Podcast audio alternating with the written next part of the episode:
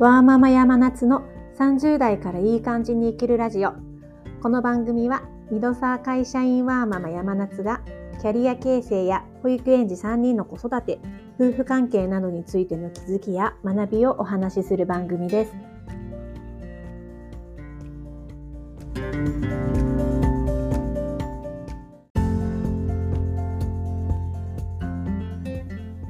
我が家毎週図書館に絵本を借りに行くんですけれど昨日貸し出しカウンターの前に並んでいたご婦人の50代か60代ぐらいの方が定年前に準備すべきお金というようなタイトルの本を持ってらしたんですよね。老後のお金って若い人から定年の世代の人までみんな関心がやっぱりあるんだなとそれを見て感じたのとちょっと前に私がある本を読んで老後のお金への不安が吹っ飛んだことを思い出したので今日はその話をしたいなと思います。そもそも老後って何歳まで生きるかわからないし自分が何歳まで働けるかもわからないですよね。となるとついその最悪の場合を想定していやこれだとお金が足りないんじゃないかなっていう思考になってしまってその結果いくらあってもいくら貯めてもどうしても将来足りないように感じてしまうみたいなスパイラルにいつも陥っていました。将来がどうしても心配なので将来ひもじい思いをしたくないので今は極力お金を貯めたいなっていう思考になりがちだったんですよね。とはいえそんなに私貯められるタイプでもないので老後心配だなっていう漠然とした不安を常に持って生きていました。ただ先日「Die with Zero」という本を読んで大きな衝撃を受けたんですね。この本はアメリカ人の元トレーダーでトレーダーとして成功した方が書いている本なんですけれども簡単にまとめると人生で一番大切なのはお金を貯めることじゃなくて思い出を作ることといった趣旨の本でした。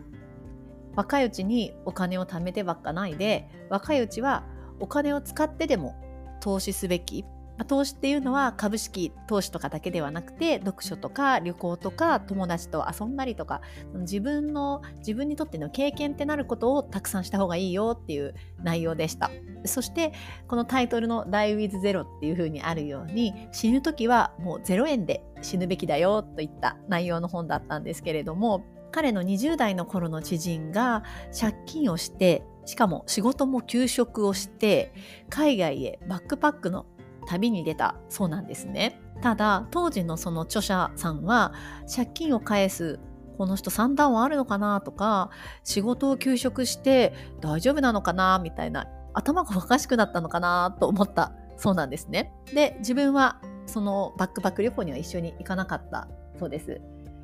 ただ友人はさまざまなそのバックパック先の旅行でいろんな国の人と出会っていろんな交流をしてとてもいい経験をして帰ってきたそうなんです。結局30歳で同じくバックパックの旅に出たそうなんです。でも30歳では20代の時に比べて仕事の責任上長期間の休職も難しくて旅先で20代の年下のバックパッカーと和気あいあいと本音で語るみたいなことも少し難しくていやこの旅はバックパックの旅は20代で行っておけばよかったと後悔したそうなんですね。これを聞いて私も一つ自分の経験を思い出しました。私は27歳の時に仕事を1ヶ月休んで100万近く使ってイタリアに留学したことがあるんですね。で当時本当にそんなに貯金もなかったのでそのイタリア留学行ったことによって貯金の残高が数万円5万円ぐらいになってしまってしかも別にイタリアは仕事にも何にも関係ない場所で別にスキルアップしに行くとかではなくてただ単に自分が行きたいなと思った場所だったので全財産をはたいてまで行く必要あるかなっていうふうにも感じたんですけれどえいやって思い切って行ってみました。結果いろんな国のイタリア人だとか韓国人だとかギリシャ人だとかいろんな国のお友達ができてあとイタリア人のすごく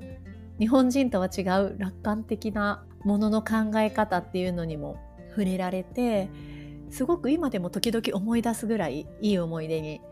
なったんですね。この旅行もお金が貯まってから行こうっていう風にしていたらそのうちに子供が生まれて今の私の状況では1ヶ月の留学なんてもう無理オブ無理っていう感じなので結局行きそびれてしまったんじゃないかなと思い出しました。Die with Zero っていうこの本には経験は増やすと雪だるま形式に幸せになれるよって言ったことが書いてありました。記憶の配当っていう面白い言葉で紹介されていたんですけれどもお金を支払って得られるのはその経験だけではなくてその経験が残りの自分の人生にもたらす喜びも得られるよっていう意味合いだそうです。一方でその年を取れば取るほど健康上の問題だとか周りのお友達が病気だとか介護だとかで経験できることの数は減ってしまうんですよね。老後で何より価値が高まるのが経験というふうに考えると早いうちにお金を使って経験を得ておくのはやっぱりかなり得策なんだろうなと感じました。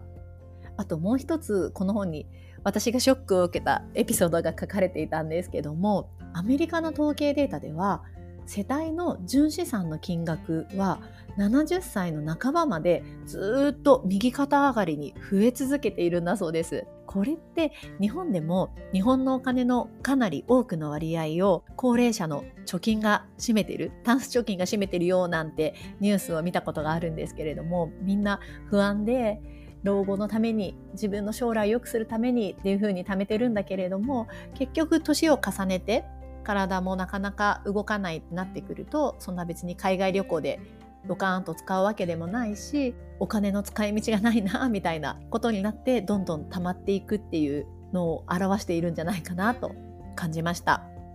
健康な限りお金って、まあ、いくらでもとは言わないけれど稼げますし人間っていつ本当に死ぬかもわからないから必要最低限のお金はしっかりと計画的に残しておきながらあとは今できることにこのタイミングを逃さずに使おうっていうのが一番いいなと改めてちょっと自分への戒めとして感じました。私今年度のどこかでちょっと4歳の長男とパーッと海外旅行に行きたいなと考えています。これまで漠然とちょっとあの子供と海外旅行行ってみたいなと思ってたんですけれども漠然と行きたいな行きたいなって思っているだけだといつまでたっても行けずに気づいたら子供たちがもうお母さんと一緒に海外なんて旅行なんて行かないよって言われてしまう年齢になってしまいそうなので今行きたいと思ったその時に行こうと誓って今から旅行の計画を立てようと思っています。では今日はこの辺りで失礼します。今日も聞いてくださりありがとうございました。良い一日を。